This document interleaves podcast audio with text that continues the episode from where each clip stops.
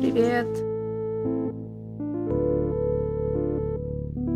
Так, меня слышно?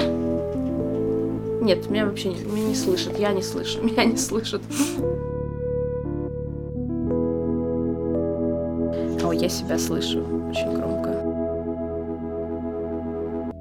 Вот это клево. Всем привет, я Саша. Принять участие в сегодняшнем подкасте согласилась Полина Коперник, маркетолог-аналитика инфобиза, феминистка и социальный исследователь. Полина, привет.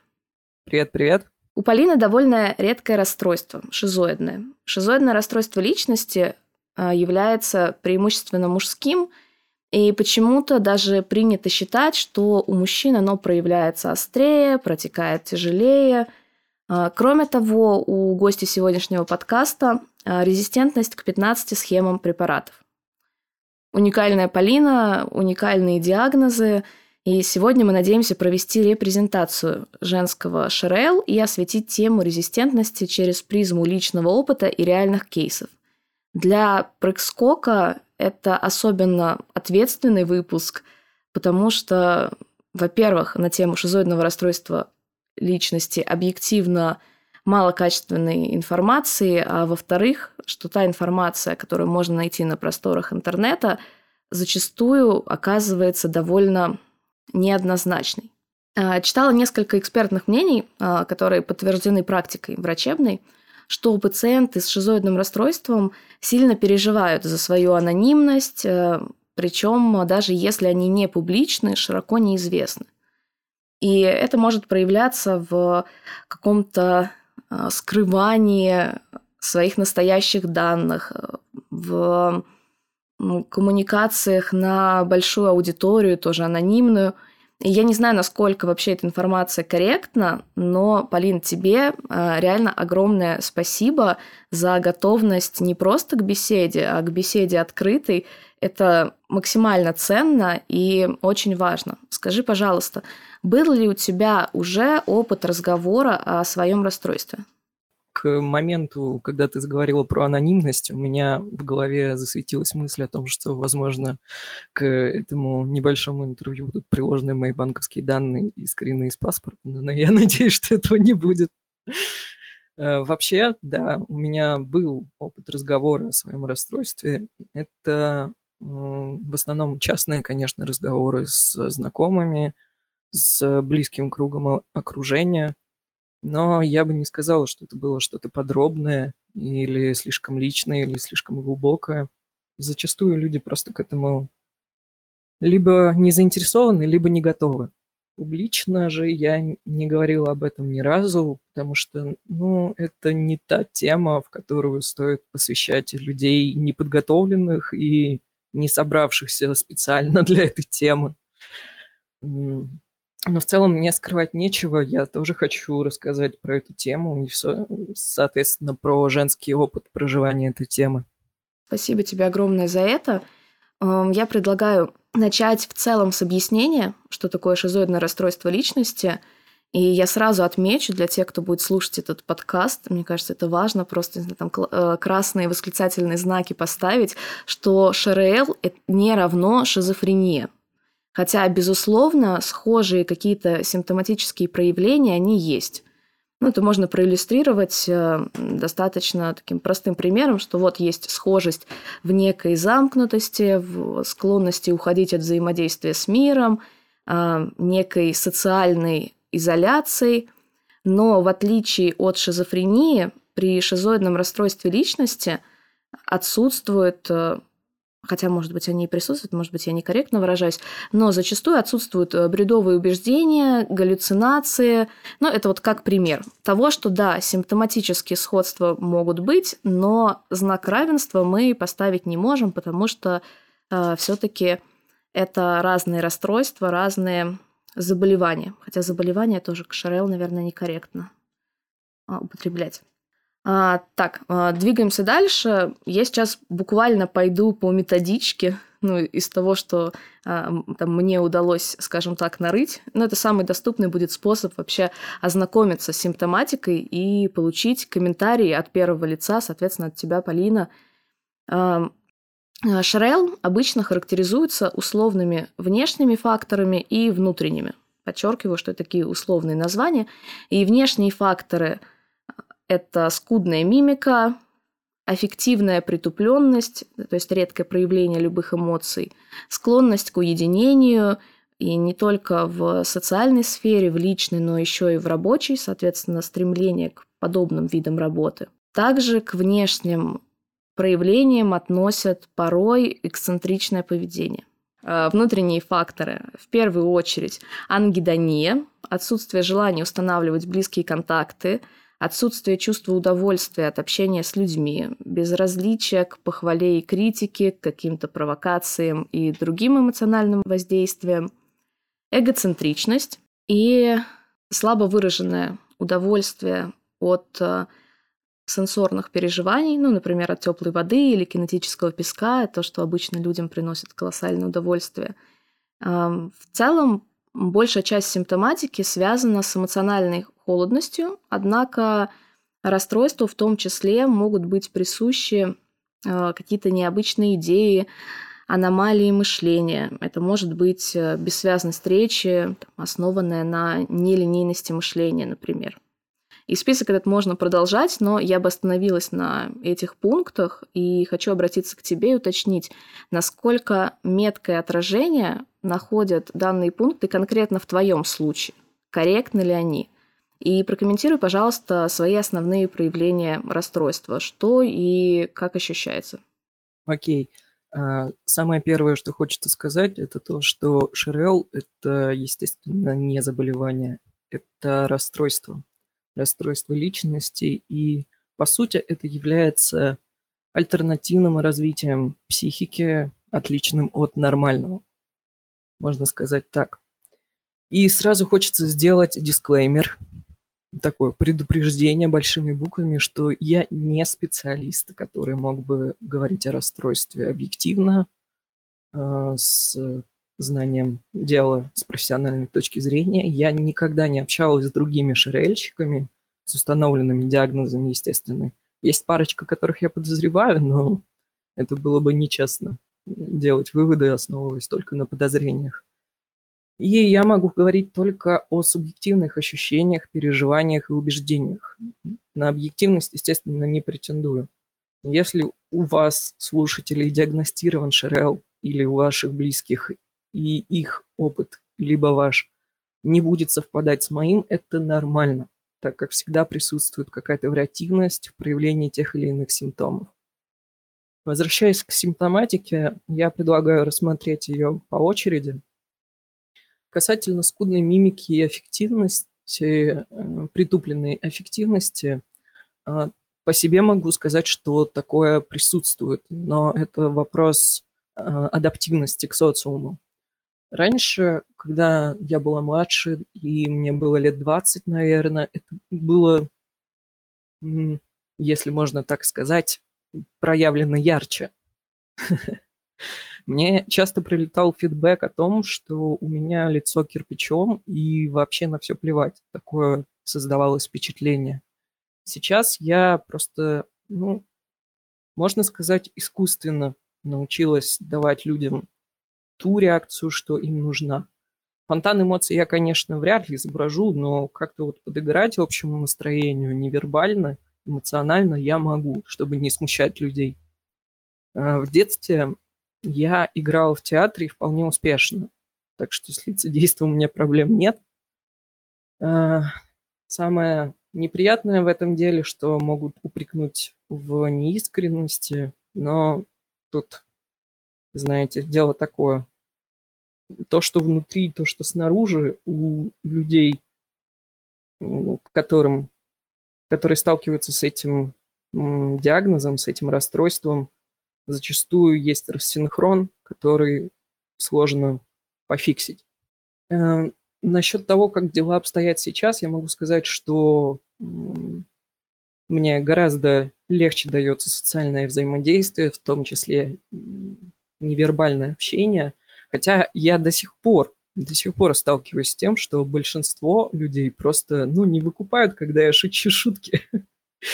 Это а, именно как... и с мимикой связано, потому что ты сама не даешь ну, какой-то внешней реакции, да, и получается, что они ну, не видят этой эмоциональной составляющей на твоем лице и не считывают, да, какие-то интонации, шутки. Да, да, и когда я совершенно серьезным лицом рассказываю какую-то лютую дичь, Люди часто в это верят. Ну, мне кажется, это прикольный скилл для какого-нибудь стендапа или еще для чего-то. Ну, то есть игра на таких контрастах внешних и внутренних сторителлинга.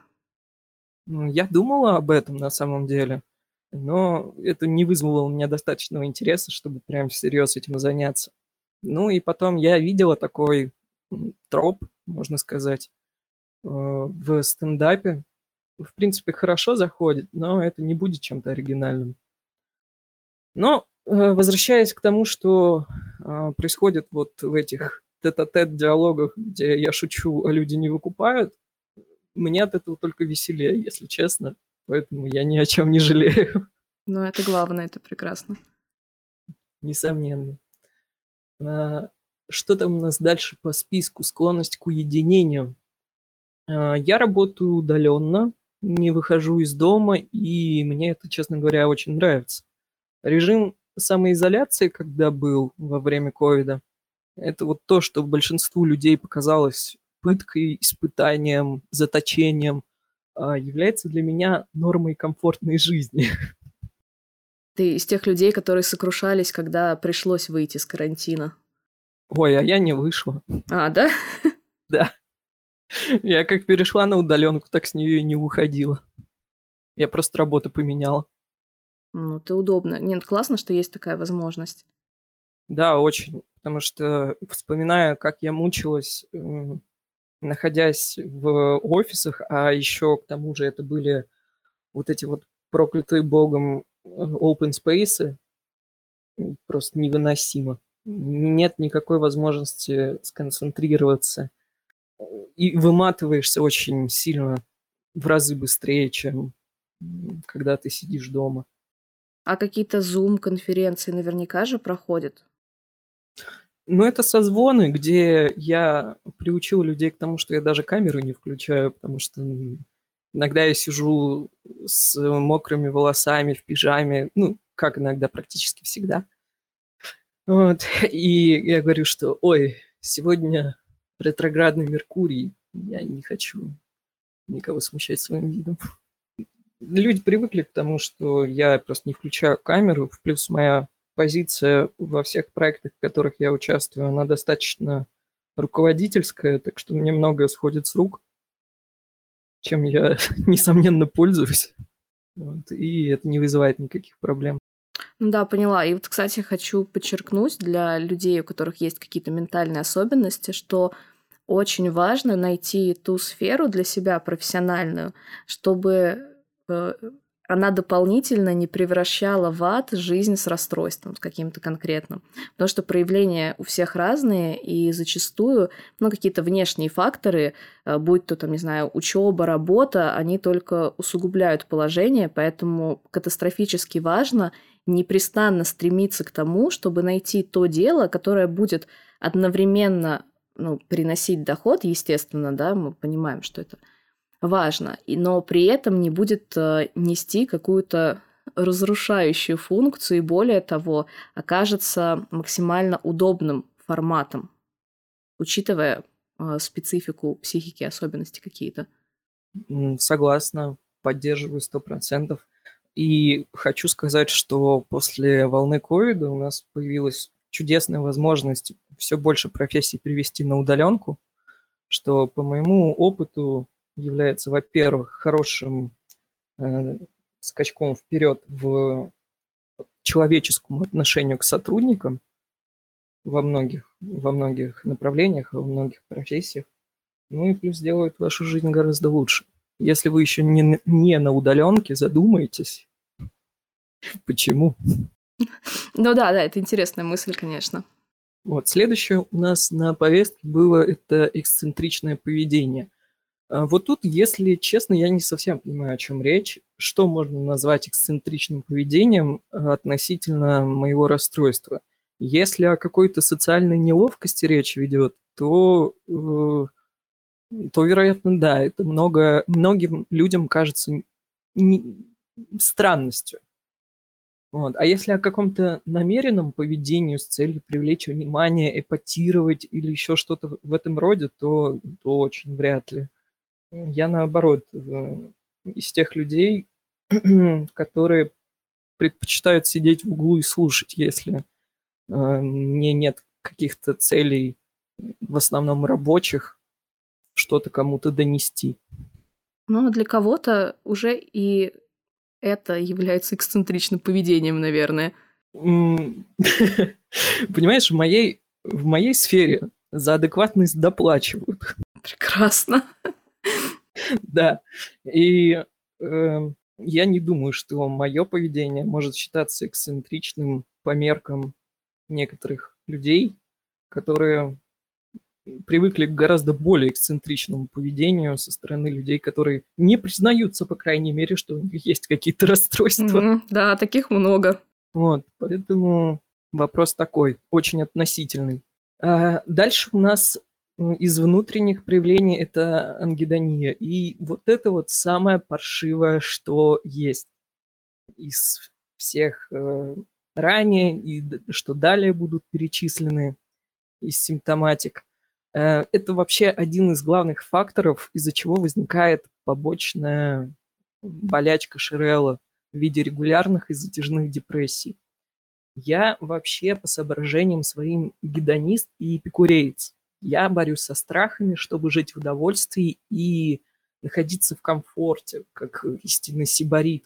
Но мало что в действительности это самое удовольствие мне приносит. Я вот не понимаю уйму занятий и активностей каких-то просто потому, что они оставляют меня равнодушной. Самое активное удовольствие, которое мне доступно, это, ну, это, пожалуй, радость э, познания, радость учения. Но, опять же, тут такой момент, что любое познание, оно всегда идет рука об руку с разочарованием и суть отчаянием чем больше ты знаешь, тем дальше видишь горизонт непознанного. И это ощущение может подавлять. Поэтому это монета о двух сторонах. К слову, к слову, удовольствие от физических нагрузок, которое с каким-то больным, фанатичным настроем э, проповедуется мне с рождения абсолютно разными людьми, я вот это удовольствие вообще, как бы ни пыталась, что бы ни пробовала, я его не чувствую. Для меня это чистый и незамутненный мазохизм. Ну, на пользу здоровью это, конечно, не идет, но и кривить душой я здесь не буду.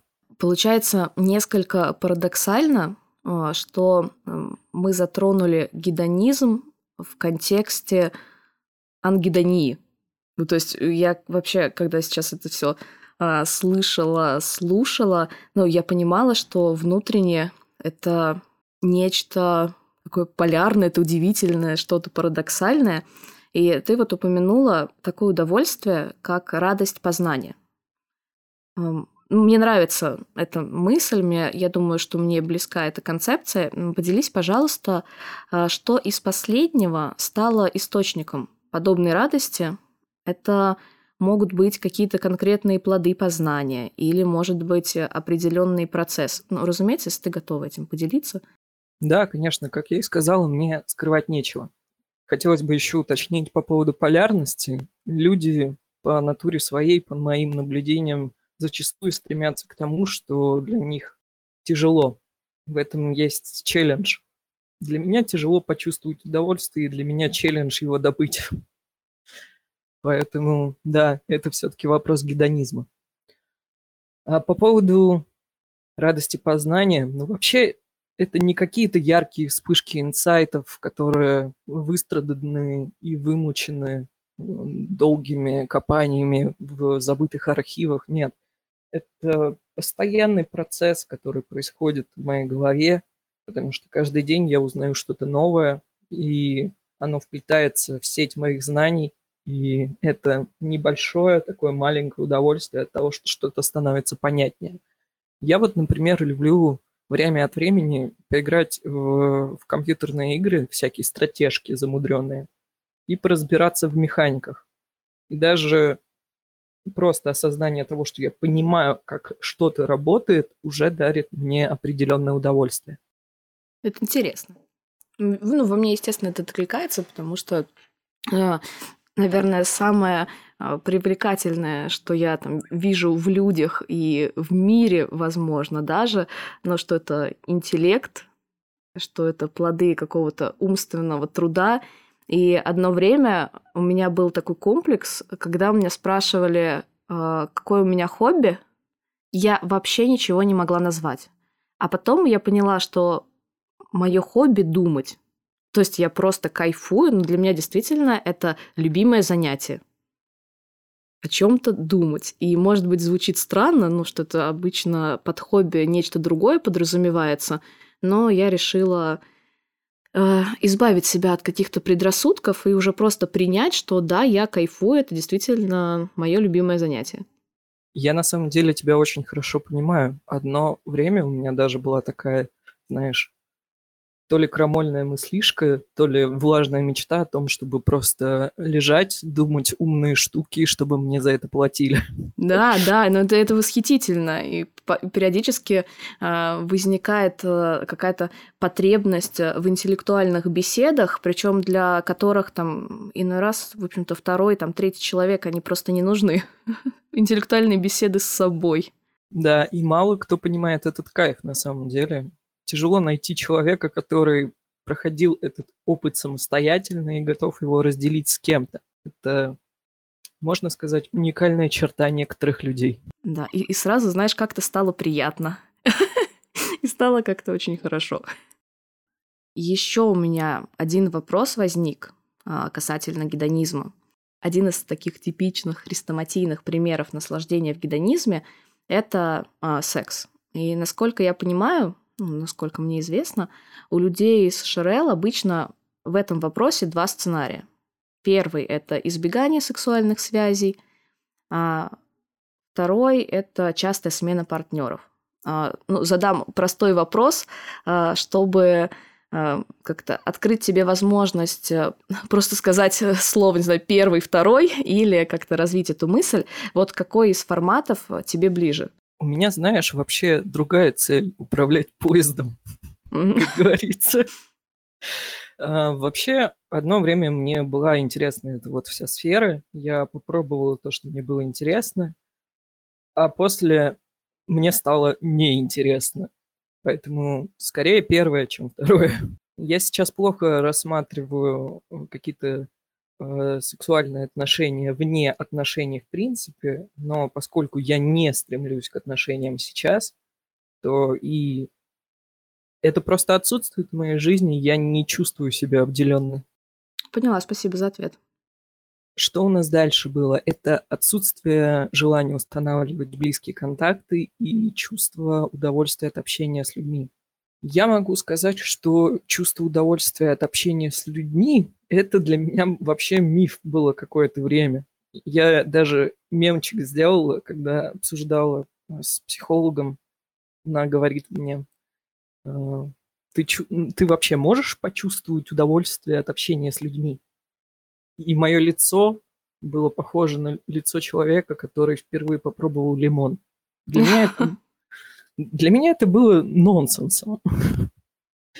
Э, я, наверное, по пальцам одной руки вообще могу пересчитать, когда общение мне приносило вот именно ничем не замутненное удовольствие. Если это не рабочая сфера, то общение обычно для меня это смесь э, желания не потерять коннект с реальностью. Такое бывает, когда ты чувствуешь, что кукуха немножечко начинает улетать когда ты долго ни с кем не разговариваешь, теряешь критерии э, адекватного восприятия собственных поступков и суждений. Вот. Плюс к этому всему примешивается страх навернуть такого жирного кринжа из-за социальной неловкости, сенсорная перегрузка и зачастую, простите, но скука. Мне многие люди просто неинтересны.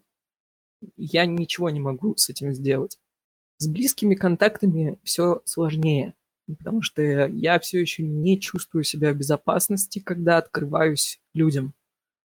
Мой внутренний мир – это хрустальный замок, и немытыми руками туда лезть не надо. А если еще и начинаются всякие разговоры о чувствах и эмоциях, когда меня призывают отказаться от рационализации, интеллектуализации, происходит какое-то настойчивое навязывание контакта и каких-то социальных ритуалов, принятых между друзьями или возлюбленными, я вообще хочу позорно сбежать, что, в общем-то, и делаю в большинстве случаев. Сейчас все, кто на себе это испытал, и кто это слушает, простите. Пожалуйста, простите. Э, короче, это все для меня слишком. Слишком сложно, непривычно и энергозатратно. А энергии у меня и так, к сожалению, ограниченное количество. Я четко понимаю э, предел своих ресурсов. И в моих приоритетах зачастую не, не люди, а какие-то достижения. И это, подчеркиваю, нормально. Да, возможно, но многие так не считают. И приходится сталкиваться с тем внутренним сопротивлением, которое есть у многих людей, для которых это ненормально. Ну, даже не в социальном плане, а исходя из их внутренних ощущений. Я их понимаю, я как бы принимаю это, но все равно ощущать чужое осуждение – это несправедливые люди. Задумайтесь. Да, согласна. И вот тоже мне захотелось сказать, что э, как нормальные твои э, какие-то реакции, ощущения, так и нормально, в том числе некое непонимание э, тех самых реакций. И все это так сложно вообще, все эти взаимоотношения с людьми. Пыталась сейчас увести что-то, знаешь, в какое-то умное русло и поняла, что нет, очень сложно, до свидания, спасибо. все. Да, это вообще такая... Без пол-литра не разберешься. Это точно. А дальше у нас по списку была эгоцентричность. И, ну, это вообще интересная тема. Потому что я очевидно, не безразличным другим. Я пацифист и человек, э, никогда не желавший ничего плохого другим людям, даже если они мне знатно подтирали, тут другого слова не подберешь. Но, пожалуй, по критериям большинства людей я холодный человек. Я вообще приверженец здорового эгоизма. Я отдаю себе отчет в том, что я для себя самый важный человек, что я несу ответственность за свою жизнь, самочувствие, чувство их проявления тоже. А за чужие я не несу. Детей у меня нет и пока не предвидится. Кто знает, конечно, что там может случиться в будущем. А остальное, ну, остальные, это взрослые люди, которые, по идее-то, должны сами о себе заботиться, и о своих потребностях тоже. То, что я не хочу щедро тратить свои маленькие ограниченные ресурсы на, других людей, для меня норма. И вряд ли что-то меня в этом разубедит. Ну, я, видишь, я подзависла, задумалась. Насчет чего? Ну, а, в целом, мне просто очень а, нравится тоже твоя позиция плане отношения к своим ресурсам. Ну, ты честна сама с собой а, в том, что ресурс ограничен, ну, причем ресурс, ну, естественно, да, это как эмоциональный, так и физический. И поэтому, ну, то есть ты выстраиваешь свою жизнь уже а, в дружбе с этим таким фактором, ну вот там, уже не важно, какой он там, приятный, неприятный, нет, просто это факт. Так есть. И, соответственно, ты бережно относишься к этому фактору, и, мне кажется, довольно грамотно а, ну, выстраиваешь уже свою внешнюю и внутреннюю жизнь. Просто я проходила эпизоды, когда я тратилась ресурс на, на других людей чересчур, и знаешь, никто обо мне в этот момент не позаботился, никто не сказал мне, что я должна остановиться и подумать о себе. Ну, из этого вышел очень простой вывод. думать о себе нужно самой. И я сейчас никого не обвиняю. Типа большинство людей, ну, свои-то границы не может прочувствовать, не то, что границы другого человека и что-то там за него решать. Само собой. Просто нужно понимать свою ситуацию и свои реальные силы. И без этого очень сложно существовать в гармонии с собой. Особенно, когда у тебя э, есть что-то, что отличает тебя от большинства людей вокруг. Да, ну и говорят же, в, ну, в психотерапии сейчас э, такое, не знаю, хочется сказать модное правило, но модное такое пошлое слово, но пусть будет. Это кислородная маска. То есть банально, примитивно, что сначала на себя, а потом на остальных. Вот. Мне кажется, что это тоже залог а, как минимум здоровой жизни, если не счастливой. Да, это даже и до психологии было довольно распространено. В первую очередь спасают взрослого дееспособного человека, а потом уже ребенка. Потому что объективно пользу он приносит больше. Вот. И вклад в социум у него, соответственно, тоже больше. Это к тому, что сначала на себя кислородную маску, потом на другого. Можно долго разоряться насчет того, насколько этично или неэтично постоянно думать о себе, но практика показывает, что люди, которые думают о себе, живут гораздо лучше, чем те, кто о себе не думает. Вот и все. Ну, это да. К вопросу о ресурсах идет э, следующий э, внутренний признак и симптом это а, стенодепрессивный тип реагирования на стрессы. Если сказать попроще, то устало-пассивный, подавленный, еще можно сказать. Ну, или а, можно сказать, что это тип реагирования унылого хипки. Ой, это прикольно. Надо записать себе прикольное выражение. Блин, прости, у меня, знаешь, какой-то, ну, сейчас такой не самый стабильный ментальный период. Ну, у меня, у меня биполярное расстройство. И я могу иногда вбрасывать какие-то сомнительные фразы. То есть мне, например, кажется, что они, не знаю, там, приободрят, порадуют, а потом я осознаю, что, господи, думаю, какой бред, зачем ты это сказала? И вот сейчас тоже, знаешь, это была абсолютно искренняя а, реакция, мне просто, ну, мне понравилось это выражение, И потом думаю, ну хорошо, понравилось, но для себя приняла. Зачем комментировать все так нелепо? Поэтому прости, пожалуйста, если это как-то смущает. Я это не всегда могу контролировать. Да, все в порядке, не извиняйся.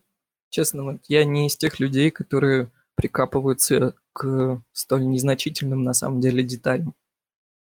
Я понимаю твой вайб и обстоятельства, и все нормально. Спасибо. Так, а Тут нужно сделать пояснение о том, что вероятнее всего, вероятнее всего, я отношусь к так называемым сенситивным шизоидам. Их еще называют мимозоподобными. Это люди, которые по э, описанию могут слишком остро реагировать на какие-то эмоциональные взаимодействия. И я могу сказать, что я очень чувствительный человек в целом, хотя это очень редко проявляется вовне. И многие люди об этом даже не догадываются, а я не говорю. Потому что, ну, мне кажется, не совсем безопасным давать людям информацию о том, что э, какая-то неведомая хрень может сделать мне очень больно. А, поэтому для меня сенсорные перегрузки это вообще штука обыденная. Я уж не говорю про глубокие эмоциональные переживания. А все это выматывает невероятно. И, наверное, надо сказать, что такое сенсорные перегрузки. А если вы когда-то читали про аутистичный спектр а, расстройств, то сталкивались с таким феноменом, как сенситивная перегрузка. Это значит, что в какой-то период времени восприятие человека настолько обострено, что обилие э, звуков, запахов, э, яркого света, э, прикосновений и всего того, что воспринимают наши органы чувств, слишком сильно перегружают психику. И человека просто переполняет вот этот вот информационный спам, это как DOS-атака, можно сравнить с этим. и человек просто отрубается. А, по такому принципу, кстати, еще работает цыганский гипноз, вот что я вспомнила. Внезапно. А, прокомментируй, расскажи.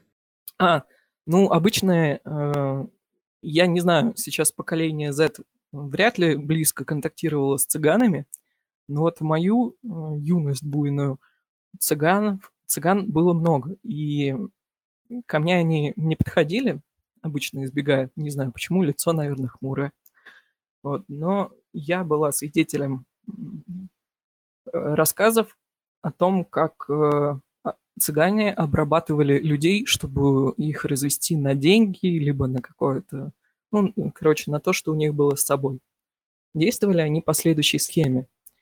Две цыганки становились э, по бокам от человека и начинали каждая о своем говорить, то в одно ухо, то в другое. Вместе с этим они постоянно трогали человека. То есть они его перегружали информацией. Третья цыганка в это время кружила вокруг них, что-то еще выкрикивая.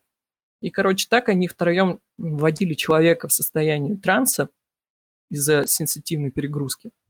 И уже человек терял такую способность сопротивляться. Сопротивляться и двигаться по каким-то своим делам.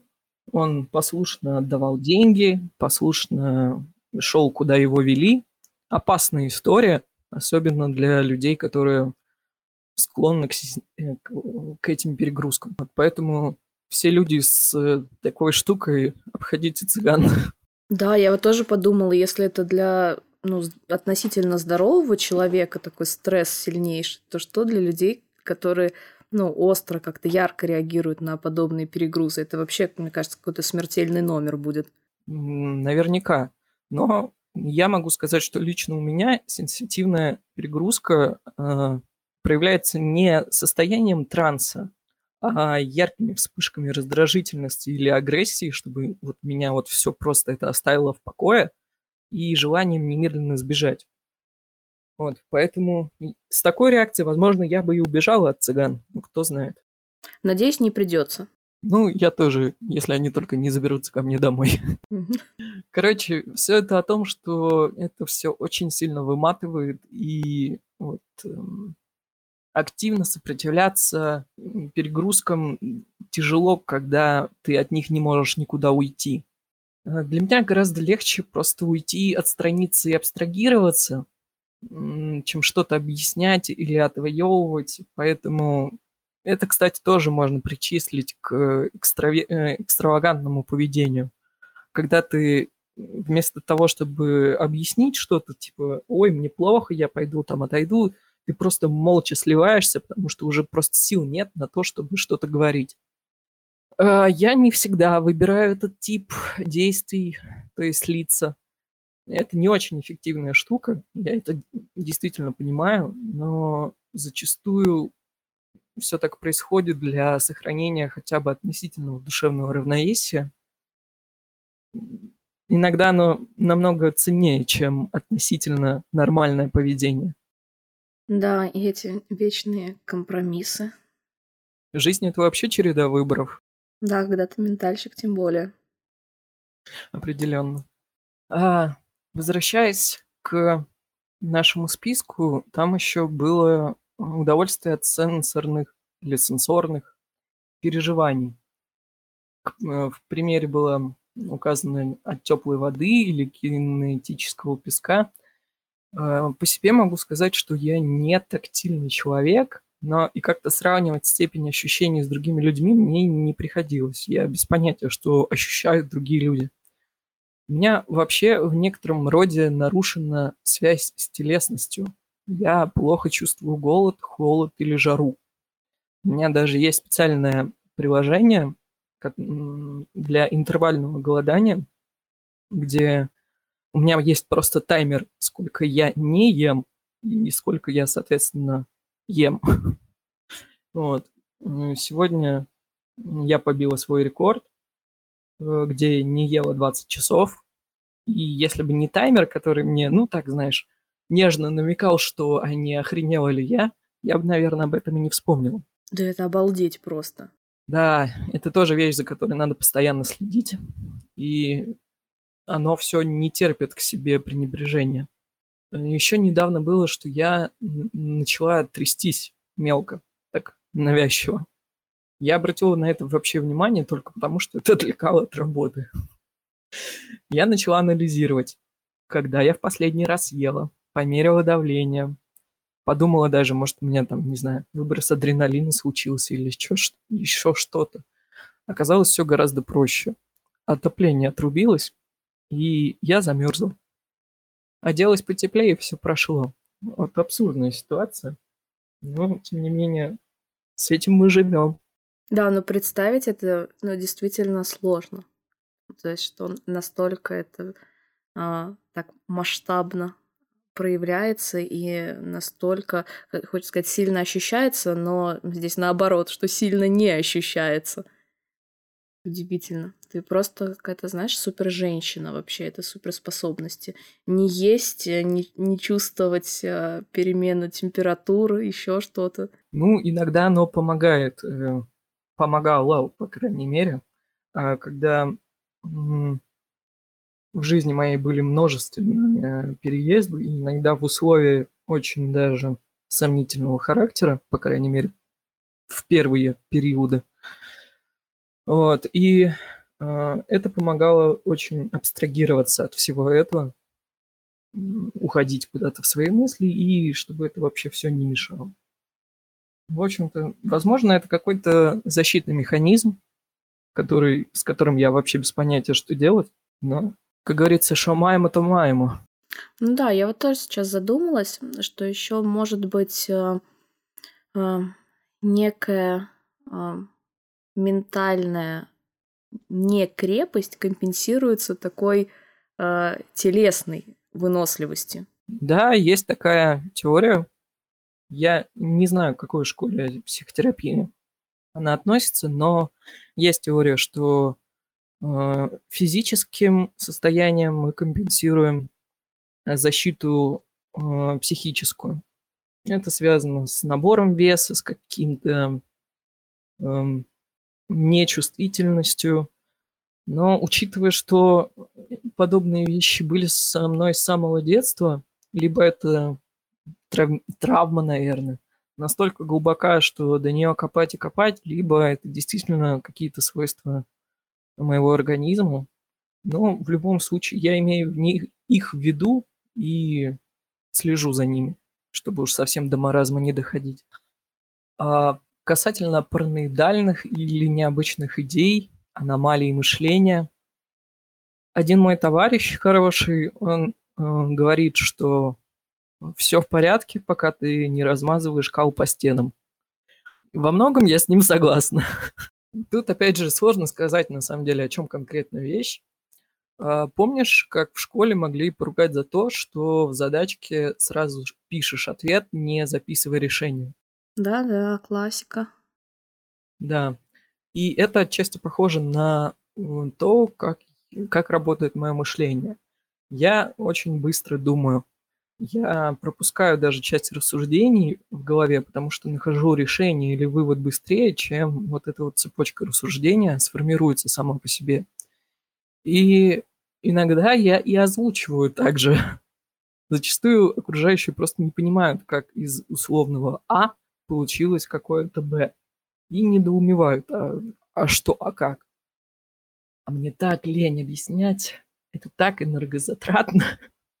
Это же нужно объяснять и контекст, и бэкграунд, и ассоциативную цепочку, и сложные какие-то, возможно, э, материи. И, так что я чаще всего отказываюсь от объяснений. Пусть уж лучше меня посчитают странной или непоследовательной.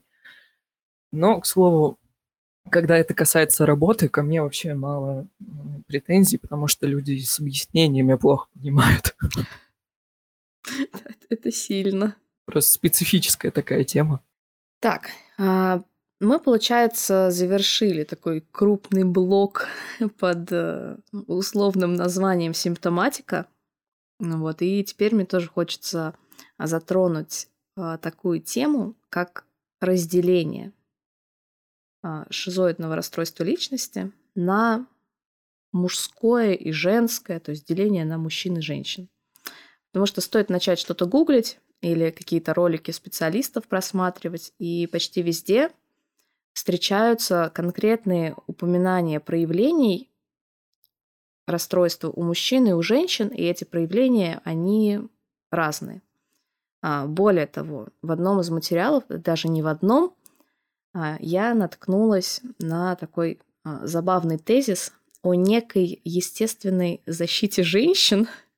И эта естественная защита, как оказалось, это материнство. Ну, то есть мне, мне вообще эта фраза, она напоминает немножко м, такую тоже достаточно типичную как тебе просто родить надо от какого-нибудь гинеколога, когда там обнаружили, не знаю, загиб матки или какой-то а, какие-то менструальные боли наступают, то есть очень простой ответ, что тебе нужно родить. Вот для меня примерно то же самое, это естественная защита женщины, материнства. И вот, а, ну, это один из примеров. Скажи, насколько гендерное деление на мужское и, как утверждают некоторые эксперты, более острое, тяжелое ШРЛ и женское вообще актуально и сталкивалась ли ты с ним? Мне бы хотелось на примере из а, твоего опыта, из твоей практики эту тему поднять. А, честно, я ничего не могу сказать насчет степени тяжести, потому что мне, опять же, ну, не с чем сравнивать.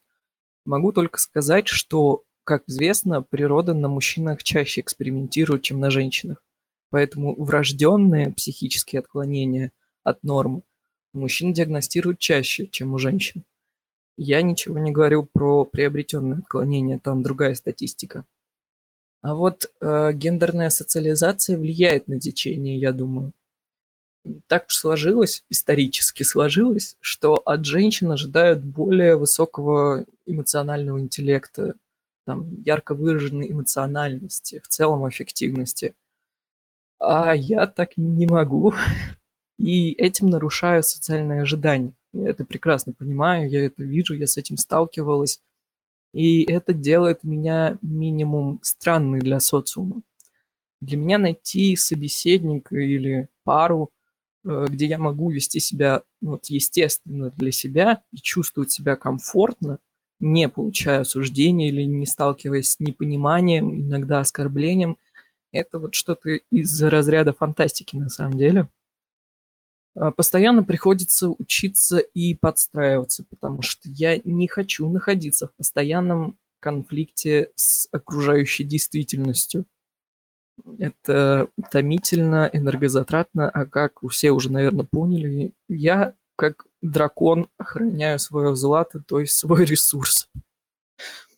Отсутствие или гораздо более низкий уровень э, вот этих вот аффективных проявлений или даже самосознания, какой-то осознанности у мужчин воспринимают гораздо спокойнее.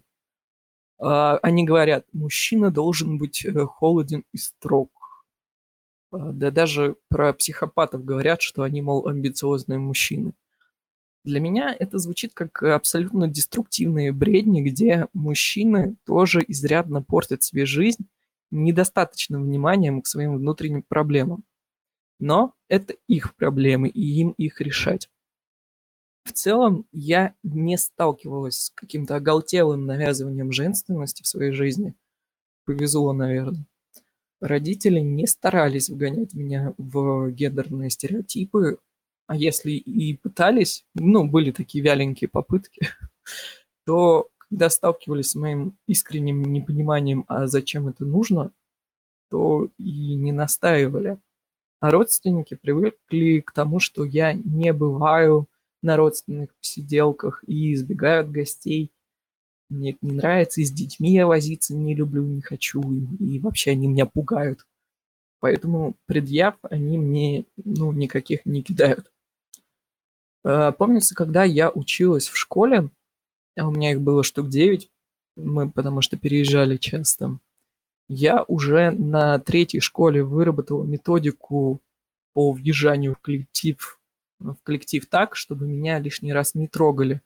И это было мало связано с тем, к какому гендеру я себя приписывала. Я думаю, что эта же тактика сработала бы для кого угодно. Я кучковалась с э, неформалами и в те времена еще, конечно, скрытыми кверами. Там вообще гендерные вот эти все вопросы, они были глубоко по боку. Важнее было, какую музыку ты слушаешь, какой стиль в одежде предпочитаешь, ну и вообще такой определенный дух бунтарства, а у меня его всегда было много. А самый трэш начался, когда я ради интереса попыталась в отношения. Я сразу скажу, что это плачевный опыт, и я не буду заострять на нем внимание. Просто скажу, что депрессия и тревожное расстройство зацвели новым цветом в этот печальный период, и лечилась я от них очень долго. По своему опыту я могу сказать, что социальные ожидания и опасения мотивировали меня, наверное, куда усерднее подходить к вопросу социализации, чем даже какого-то среднестатистического, условно нормального мужчины. Я не представляю, в какой адаптивной дыре находятся мальчики Шерел, вот честно. Возможно, э, большая их часть обитает либо среди инцелов, либо на двачах, так называемые битарды, либо ушли в программисты. Вот в программисты я надеюсь, что у них все лучше, чем у двух других. Вот. Но опять же, это могут сыграть со мной злую шутку стереотипа. Но все-таки мое представление сложилось так. Но, как говорится, всем остальным э, земля им пуховик. Но сделала ли вот моя активная адаптация течения моего расстройства легче, я очень сомневаюсь. Я думаю, что оно такое же сложное, как и у всех других. А возвращаясь к мифу о материнстве, то я, честно говоря, не слышала, чтобы таким образом пытались лечить психические отклонения. Мне такого не попадалось в моей практике, наверное, к большому счастью, потому что пришлось бы сменить еще больше психиатров. Про всякие болячки разного рода, да, пытались навязать эту фантазию э, и пытаются другим. Часто я об этом слышал, но если кому-то, внимание, люди, если кому-то не повезло встретиться с этим в кабинете психиатра, то, во-первых, смените психиатра немедленно, а во-вторых, найдите и покажите хоть один кейс, где беременность, гормональный взрыв, роды и вот эта вот вся послеродовая жизнь, которая описывается как нечто похожее на живой кошмар, смогли исправить хоть чью-то психику, а не усугубить все ментальные болячки в миллиард раз. Это вот даже все звучит абсурдно. Я не представляю, кому бы это могло помочь. Да, здесь согласна, это разумеется. Но м, тезис о естественной защите это скорее э, как история о каких-то суперспособностях женщин благодаря именно биологической возможности материнства, то есть просто как факту, э, который влияет на это какой-то эмоциональный, не знаю, инстинктивный спектр. То есть женщина, мать, естественная защита, даже если пока не мать. Но не будем углубляться, это правда какой-то абсурд. А, и нечего мне даже добавить больше по этому вопросу, но вот несколько раз я с этим сталкивалась. Ну, то есть, возможно, там какое-то научное объяснение этому могут дать, но звучит это очень странно. Ну, я даже знаю, какое тут есть научное объяснение. Но это как игра в русскую рулетку. При беременности э, происходит гормональный взрыв, и, соответственно, должен лучше вырабатываться серотонин и окситоцин, что, по идее, должно вылечить э, все на свете, потому что некоторые считают это панацеей, но почему-то никто не учитывает э, случаи, когда все усугублялось, все проблемы усугублялись, а их гораздо больше, чем магического исцеления. Да, согласна. Скажи, а что для тебя лично является главной проблемой для работы со своим диагнозом? То есть каким-то, может быть, препятствием к возможности с ним разобраться? А, в широком смысле это несостоятельность отечественной психиатрии, ну и в частном порядке это, наверное, шарлатанские медиа.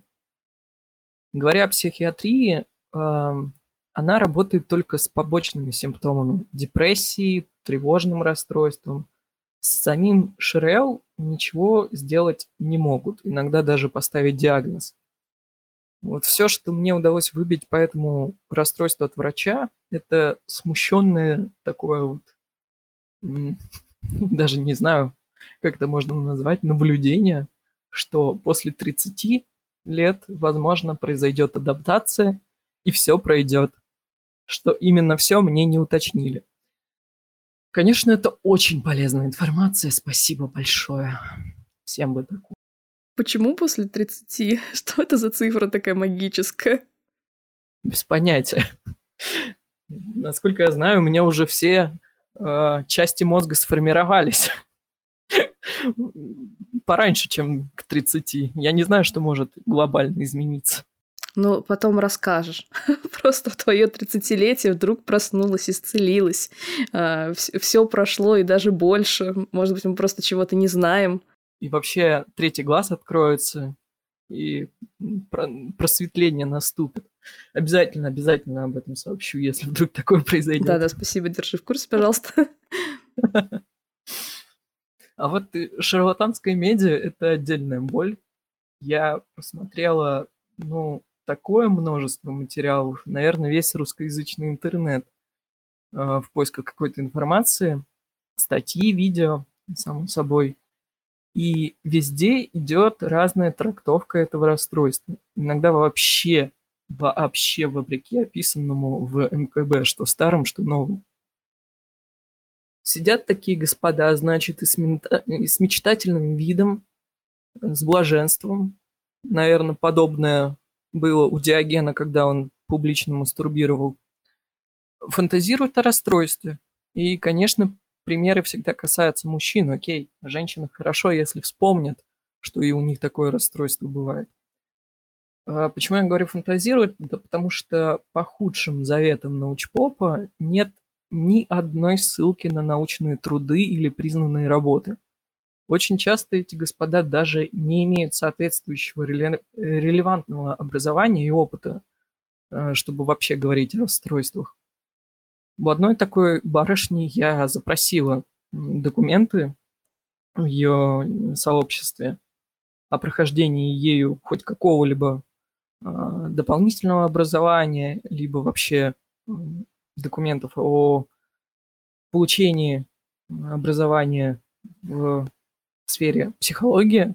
И, что ты думаешь? Она уже два месяца не отвечает. Спасибо, хоть не заблокировала. Все это голые теории, упоминания которых, э, если я и находила, они обрастают вот такими гроздями домыслов, что это просто фанфик по мотивам научной работы.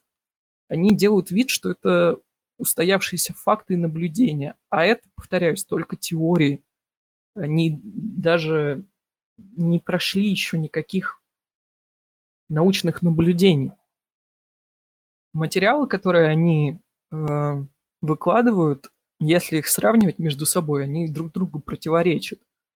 И я уверена, что они несут огромную просто бездну дезинформации и откровенно иногда кринжовые домыслы, от которых меня передергивало. Я не знаю вообще, как с такой базой можно сложить хоть какое-то близкое к действительности представление о расстройстве, но если вы дотошный человек, который привык э, проверять информацию, то давайте, ныряйте в это дерьмо. Если нет, то вот даже не надо. Почитайте МКБ и ложитесь баиньки.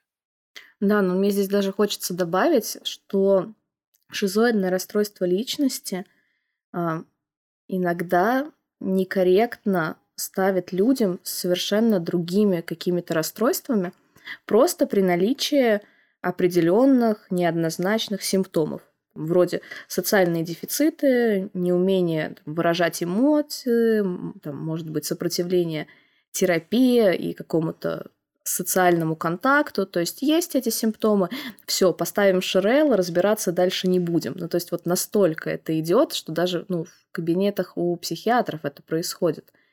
И можешь ли ты назвать какие-то особенно показательные проявления ШРЛ, которые заметно отличают это расстройство. Я понимаю, что это непростой вопрос, и, возможно, не совсем правильно, не совсем корректно задавать его именно тебе, а не, например, врачу-психиатру.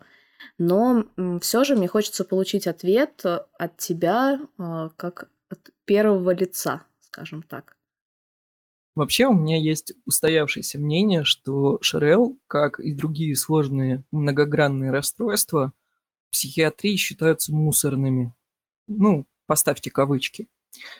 То есть при любом непонятном дезадаптивном поведении без ярких признаков условно однозначных заболеваний типа шизофрении, а, вас могут с одинаковым успехом попытаться классифицировать, а другими словами, вот немилосердно упаковать ногами в один из комплексных диагнозов. Э, этими диагнозами могут быть э, бар, не уточню какого типа, а, ПРЛ, нарциссическое расстройство, ну и, конечно, ШРЛ. Все эти расстройства пытались мне в свое время приписать. ШРЛ – это вообще последний из диагнозов, который мне поставили около года, чуть больше назад. И на данный момент я считаю, что это наиболее правдоподобный матч, если можно так сказать. Я делаю суждение сугубо по, классифик... по классификации МКБ и по признанным трудам. Вот исходя из всего этого, что можно сказать, да, ровным счетом ничего полезного на самом деле. Самодиагностика – бессмысленная штука. Вы никогда не сможете поставить себе диагноз объективно, потому что человек себе по определению не объективен.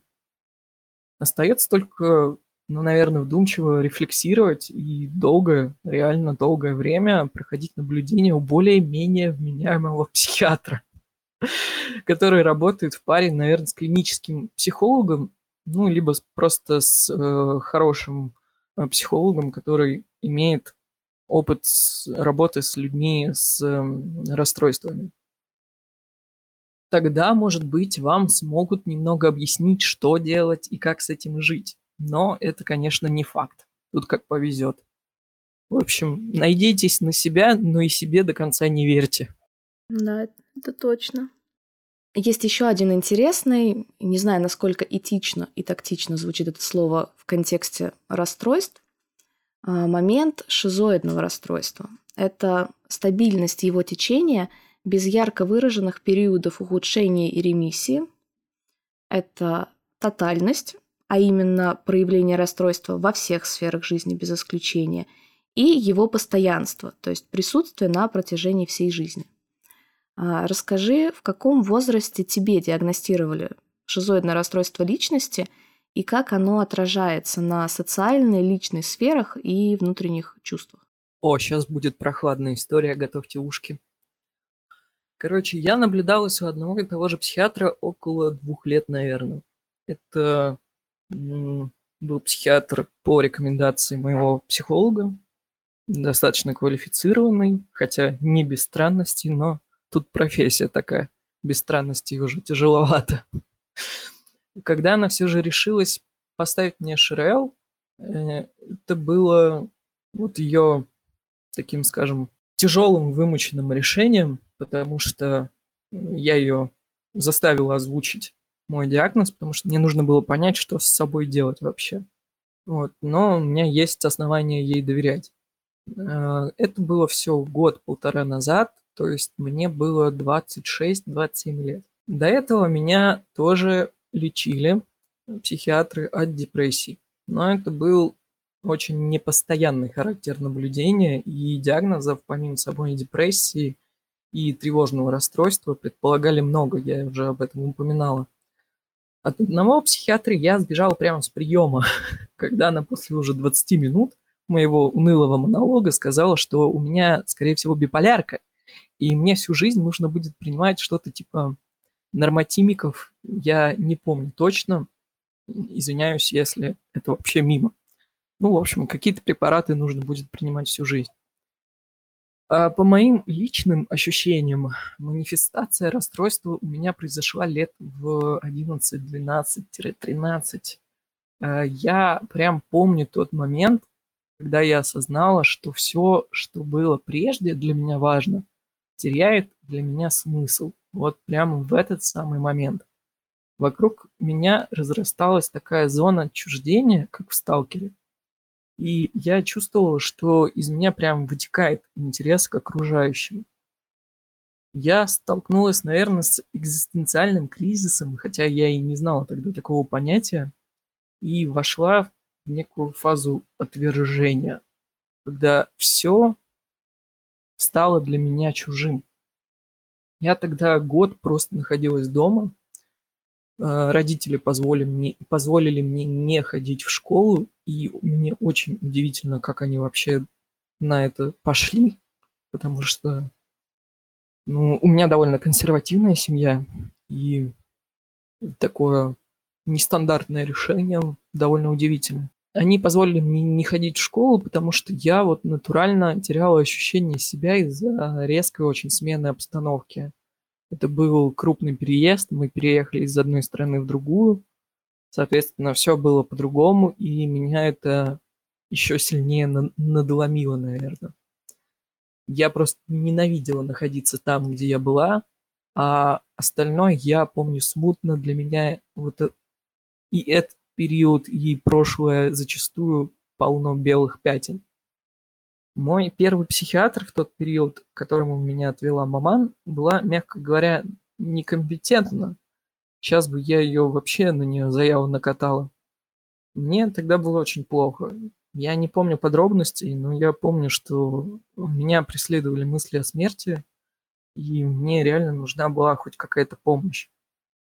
Но эта тетенька мне сказала, что я просто какой-то никчемный ребенок, который даже не помнит даты рождения своих родителей. К слову, у нас в семье это вообще распространено. Вот. И, и что мне не хватает уважения к окружающим. Ну, все мы понимаем, это определенно то, что должен слышать ребенок в период манифестации расстройства. Супер, спасибо большое. Вот с тех пор я испытываю определенную долю скептицизма к эскулапам. если бы не жизненная необходимость, потреб... жизненно необходимая потребность в фарме, вряд ли бы я по своей воле еще когда-нибудь бы дошла до кабинета психиатра. Первое впечатление было неизгладимо. А возвращаясь к тому, как это все на меня влияет, ну, я не могу сказать, что из-за чего-то сильно страдаю. Во многом мой отказ от активного общения, поиска партнера и социализации – это мой личный выбор. Но основан он, конечно, на адекватном оценивании собственных возможностей и потребностей. Мне было дело прилетало, что я асоциально. Э, что самое смешное, сказал мне это человек, которого я искренне подозреваю психопатии. Вот. Но для меня это даже не было оскорблением, как было запланировано сказавшим. У меня есть определенные ограничения, и я до сих пор учусь с ними жить. Это мои проблемы, и я не могу требовать от каждого понимания. Это было бы ну, что-то совсем уже белопальтовое. Кручусь, верчусь по мере возможности, если вкратце. Не, не теряю какого-то, ну, я бы даже не сказал оптимизма, внутреннего стержня. А как близкие относятся к твоему расстройству? И что ты можешь рекомендовать окружению, чтобы одновременно поддерживать тебя, но при этом не нарушать границы или не вводить в какой-то деструктив? Близкие, ну, касательно родственников, они привыкли. Хотя они и старой закалки советские люди, где психиатрия носила скорее карательный характер, меня никто активно не останавливал от принятия помощи от этих врачей. Я вполне самодостаточно как человек, то есть у меня есть заработок, у меня есть э, увлечение, у меня есть все свое. У меня есть вообще мнение по любому вопросу. И еще у меня много братьев и сестер и куча племянников, штук 11, наверное. Так что репродуктивного давления я также не испытываю, за что им отдельное спасибо. Но объяснить как-то природу моего, моих обстоятельств у меня категорически не получается. Я пробовала и, и не единожды донести, что это такое, как это работает, и вроде даже что-то допонимается, но проходит время и снова поступают советы в духе э, больше гулять на солнышке и заниматься спортом. Ну, я, короче, больше не пытаюсь объяснять. И эмоционального контакта тоже как такового ни с кем не поддерживаю из близких. Касательно советов, которые я могу дать, а, ну, опять же, могу говорить только за себя. Э, и могу посоветовать не лезть глубоко в душу и не пытаться делать суждений о внутреннем наполнении, потому что вы все равно, наверное, ошибетесь. И можете ошибиться так, что сами на себя обидитесь. Не пытайтесь вылечить или переделать. Это бесполезно и обидно. Я не больной человек, я просто другой человек. Не такой, с которым, возможно, вы привыкли общаться. Еще отвечайте, когда с вами хотят поговорить о всякой странной херне. И желательно с любопытством отвечайте. По крайней мере, это находите в этом что-то интересное. Потому что это на самом деле ценно. И не ждите эмоциональной близости в классическом понимании. Либо смиритесь с этим, либо просто уходите. Ну, зачем себя мучить? Еще не обвиняйте в черствости и эгоизме.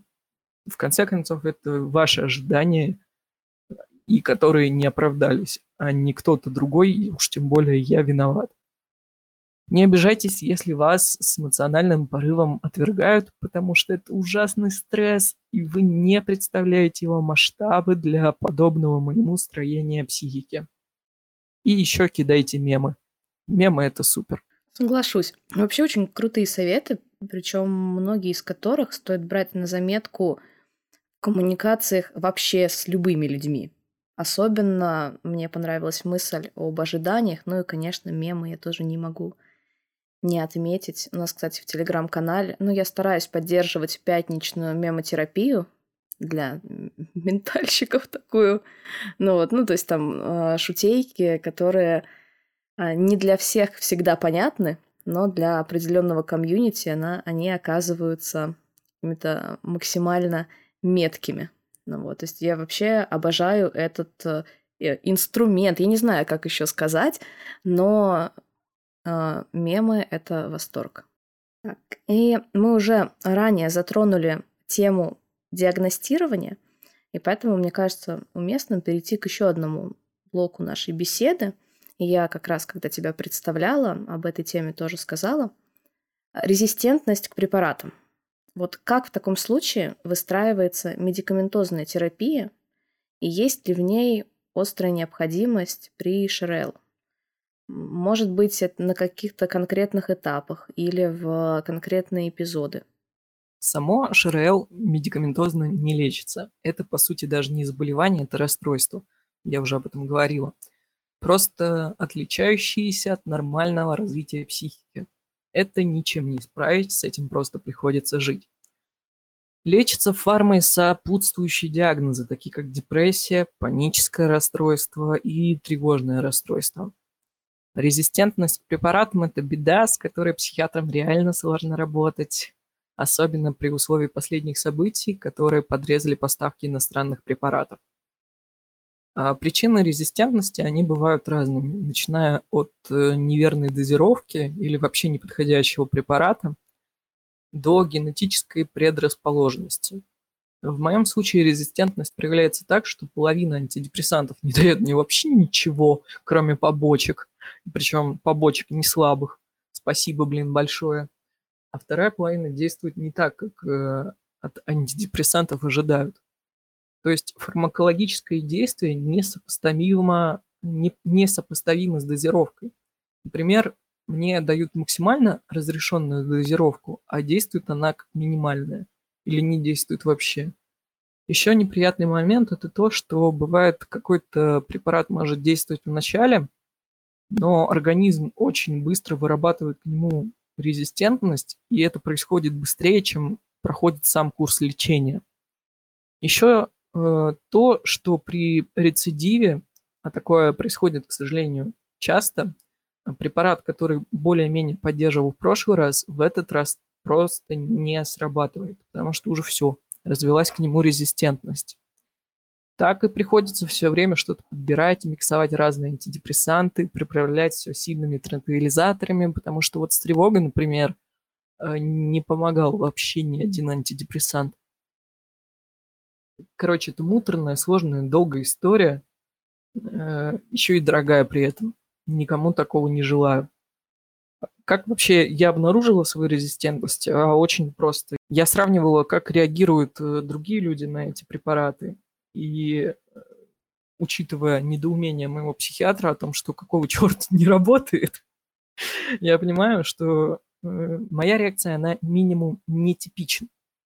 Я вообще сильнейше сочувствую твоему опыту, хотя, мне кажется, ну, сочувствие а, здесь даже как будто это какая-то недостаточная или не этичная реакция, но подобрать какое-то более уместное слово здесь просто не получится, потому что а, резистентность к препаратам – это такой маленький адок, и вообще-то не маленький. Мне даже нечего сказать. Я просто приняла эту ситуацию, потому что а что я могу с этим сделать?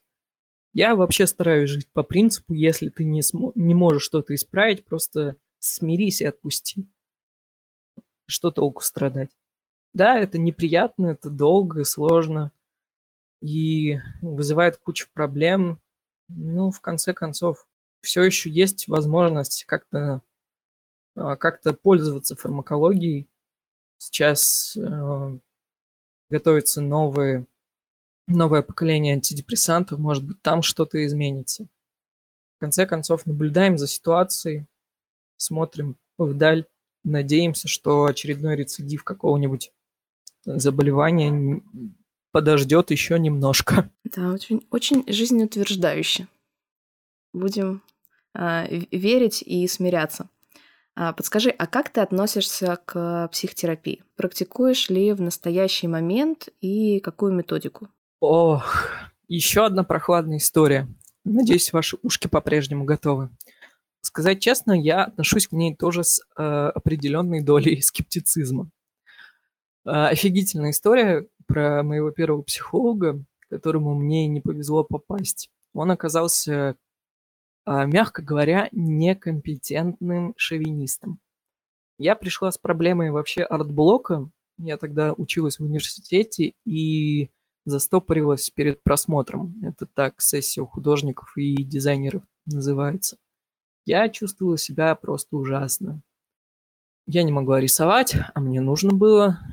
И все, что я получила в ответ, это настойчивую рекомендацию завести, внимание, мужика. Ваши аплодисменты. Мне тут даже добавить нечего. Он мне еще написывал потом, кидал какие-то материалы, а когда я сказал, что не пойду к нему еще раз, начал как-то очень агрессивно уговаривать, и было мерзко до тошноты просто. И, короче, это очень надолго отбило мое желание обращаться к психологам.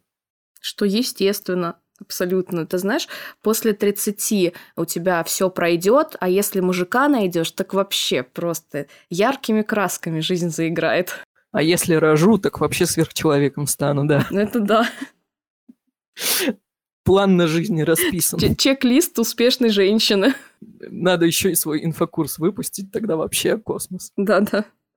Картинка смешная, ситуация страшная. Это точно. Потом у меня была еще попытка уже в конце универа перед дипломом, когда я, ну, просто адски выгорела и держалась на честном слое. У меня тогда еще было подозрение на онкологию. Я думала, с ума сойду. А, у меня была миссия получить диплом, потому что для моей маман это была прям больная история.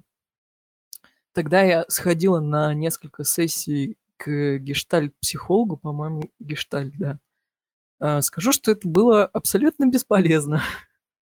Э, этот чувак, он был какой-то очень неприятный и э, не очень хорошо пах.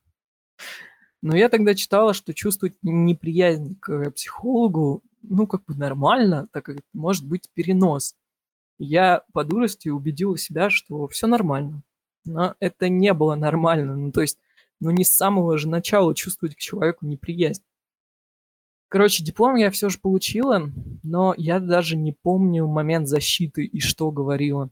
Мне только потом донесли, что это было круто, что это была отличная речь. И мне, блин, очень обидно, что никто не записал именно мое выступление, потому что мне до сих пор интересно, что я там говорила.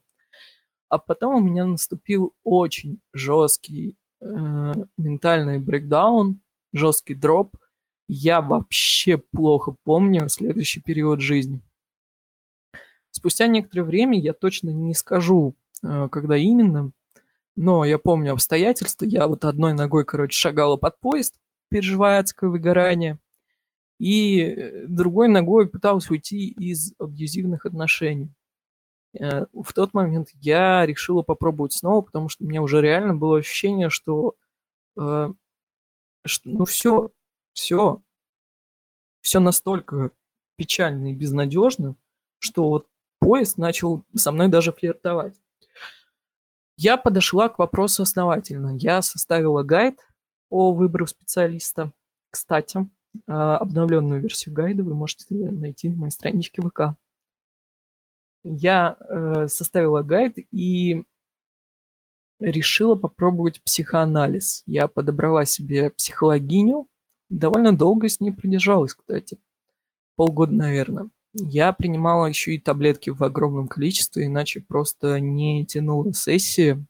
Мы пробовали без них, и это было, скажем так, малоэффективным. Мы прорабатывали эмоциональную сферу и как проживать эмоции именно тогда я заложила свой фундамент осознанности, который позволил мне ну, даже скинуть своих плеч бремя чувства вины, которое я за свою социальную несостоятельность, скажем так, все время испытывала. Я тогда прям поверила в себя. Наверное, это хороший результат для работы с психологом. Но когда мы закончили сессии, я вот уверенно решила, что это ремиссия, от депрессии, и все будет зашибись. А потом, а потом в рекордные сроки я так офакапилась, что вот весь инструментарий, который я получила от психотерапии, оказался, к сожалению, несостоятельным, недостаточным и даже отчасти бесполезным. Я ушла тогда в полный режим радиомолчания.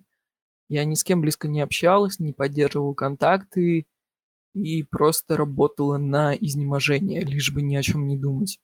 И вот таким образом пыталась хоть как-то обрести кусочек целостности, который я находила в своей самореализации в работе. Этот период я тоже плохо помню. Такая особенность памяти, видимо. Забывать все дерьмо, поэтому я полжизни не помню. Какой-то момент э, я решил узнать, что из себя представляет Э, когнитивно-поведенческая терапия, тем более, что у нее есть научно обоснованное подтверждение эффективности. Это прям было интересно. Я подобрала себе специалиста и считаю, что на данный момент, как мне кажется, она была наиболее приятной из всех, что у меня когда-то был. Но я быстро поняла, что КПТ – это, ну, если вот грубо сказать, это дрессировка. Вот э, как у собак Павлова то есть ты дрессируешь свой мозг и реакции своего мозга. Ну, это, конечно, это де- действенно, безусловно. Но меня это несколько, наверное, разочаровало. Мне всегда казалось, что мой ум – это, ну, мое разумное, вечное, это утонченный инструмент. А тут просто выработка мозговых рефлексов. Ну, это как-то разочаровывающе. Я быстро поняла, что это, что вот этим я могу заниматься и без помощи специалиста. Так что долгий контакт у нас не задался. Конечно, все это, если суммировать и принять даже негативный опыт как опыт, в первую очередь, это было полезно, но это не было решающе. Конце концов, помоги себе сам – как говорил Егор Летов. Вот я и помогаю.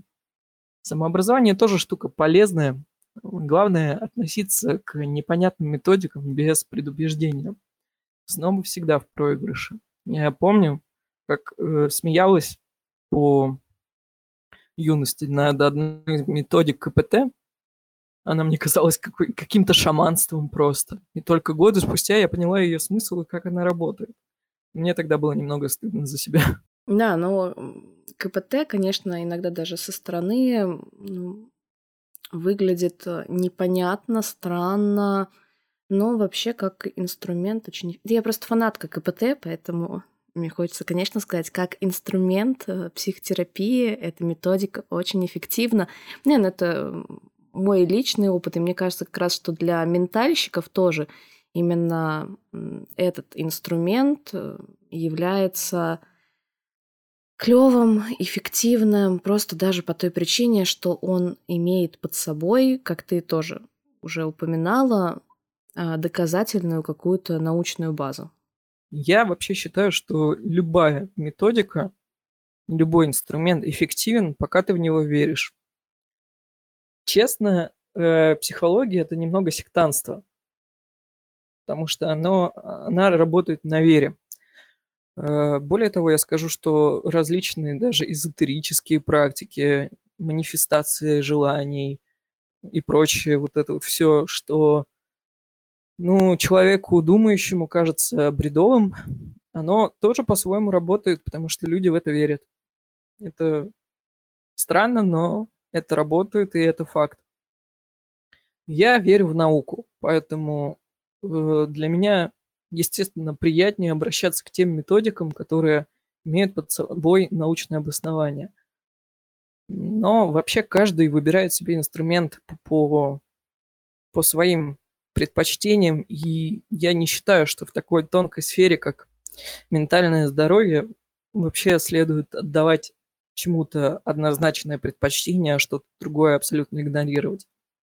Нет, ну безусловно, здесь каждому свое, и причем это зависит э, от огромного количества каких-то личных факторов, да, там, начиная от э, в целом предпочтений каких-то и продолжая а, эмоциональным состоянием, там, какими-то, да, не знаю, даже интересами. Мне кажется, здесь все в купе играет. Ну вот, и поэтому, конечно, да, это все очень личная такая субъективная история. А как ты а, помогаешь сама себе? И как справляешься с проявлениями шизоидного расстройства личности. Может быть, э, у тебя есть какие-то а, в кавычки возьмем там секретики свои, лайфхаки, собственные методики борьбы или принятия? Вообще, э, самое тяжелое из проявлений – это астения, то есть это постоянная усталость.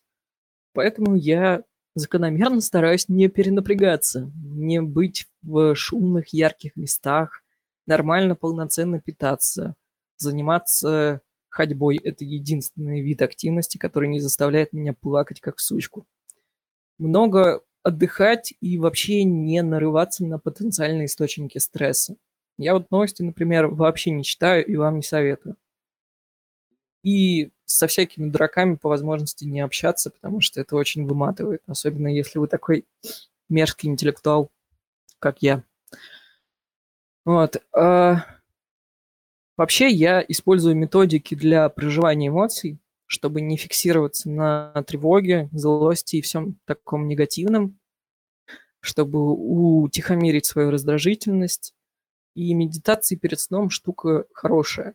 Я могу это искренне порекомендовать, но ей приходится реально долго учиться. И если бы вот не мое любопытство перед некоторым даже, наверное, можно сказать, трансцендентным состоянием, я бы этим не овладела. Ну и сон. Сон вообще очень важная штука для вашего ментального состояния. У меня долгое время было расстройство сна, долго пришлось это фиксить, в том числе с помощью препаратов. Поэтому у меня подготовка ко сну – это целый ритуал. Температура, запахи, блэкаут, шторы, беруши – Э, маска для сна, медитации, носочки тепленькие. И если я нахожусь в перевозбужденном состоянии, то я начинаю потреблять какой-то медиаконтент, который меня успокаивает. Короче, сон это очень важно, уделяйте ему много внимания. И пока вы молоды и полны энергии, есть, конечно, большое, большой соблазн не спать ночами и заниматься всякой интересной ерундой, но очень быстро вы об этом можете пожалеть. Не повторяйте моих ошибок и готовьтесь к сессии заранее. Мне кажется, отлично такая э, позитивная нота, и как раз у нас уже э, беседа подходит к концу, и очень так э, вдохновляюще и воодушевляюще все звучит. А в конце вообще подкастов обычно я провожу короткий блиц. Это вопросы, тоже они такие же короткие, но вот на них следует отвечать емко, но где тебе покажется там уместным, где тебе захочется дать какие-то комментарии, ты можешь это а, смело делать. Ну вот. А, ты как? Готова? Да, погнали. Let's go. Да. Итак, а, первый вопрос. Все ли желания достойны удовлетворения? Нет, конечно, нет. Некоторые желания могут вас разрушить. Беспокоиться или оставлять в покое? Иногда полезно и то, и другое, в зависимости от э, контекста. Иногда нужно побеспокоиться, найти в себе заряд, что-то изменить и поменять ситуацию. А в некоторых случаях лучше отпустить. Текст или аудио? Текст, конечно. Аудиосообщения должны уйти из моды. Ничего себе. А я ну, думала, ну, простите. после подкаста записать голосовое, что на мой спасибо. Лучше как все классно, я уже поняла, да, все. А, так, и последний вопрос этого блица. Фантазии или реальность? Я бы выбрала фантазии, конечно, хотя понимаю, что конструктивнее выбрать бы реальность. Но я все еще люблю фантазии больше, чем реальность. Супер. Полина, спасибо тебе огромное за то, что ты согласилась принять участие в этом подкасте. Мне кажется, он получился информативным, он получился интересным, и я надеюсь, что а, в том числе этот процесс хотя бы минимальное удовольствие, но тебе доставил. Я надеюсь, что это хоть кому-нибудь поможет немножко с самоидентификацией э, и немного успокоиться, потому что когда ты сталкиваешься с таким расстройством, о котором еще информация такая, знаете, мутная, один на один, это страшно. Это просто страшно. Ты чувствуешь себя еще более одиноким, чем ты являешься на самом деле. И осознание этого, что это может кому-то помочь, да, действительно делает мне хорошо. А это, безусловно, может. А, всем мира, любви и терапии – Полина, еще раз спасибо. Пока-пока. Пока-пока.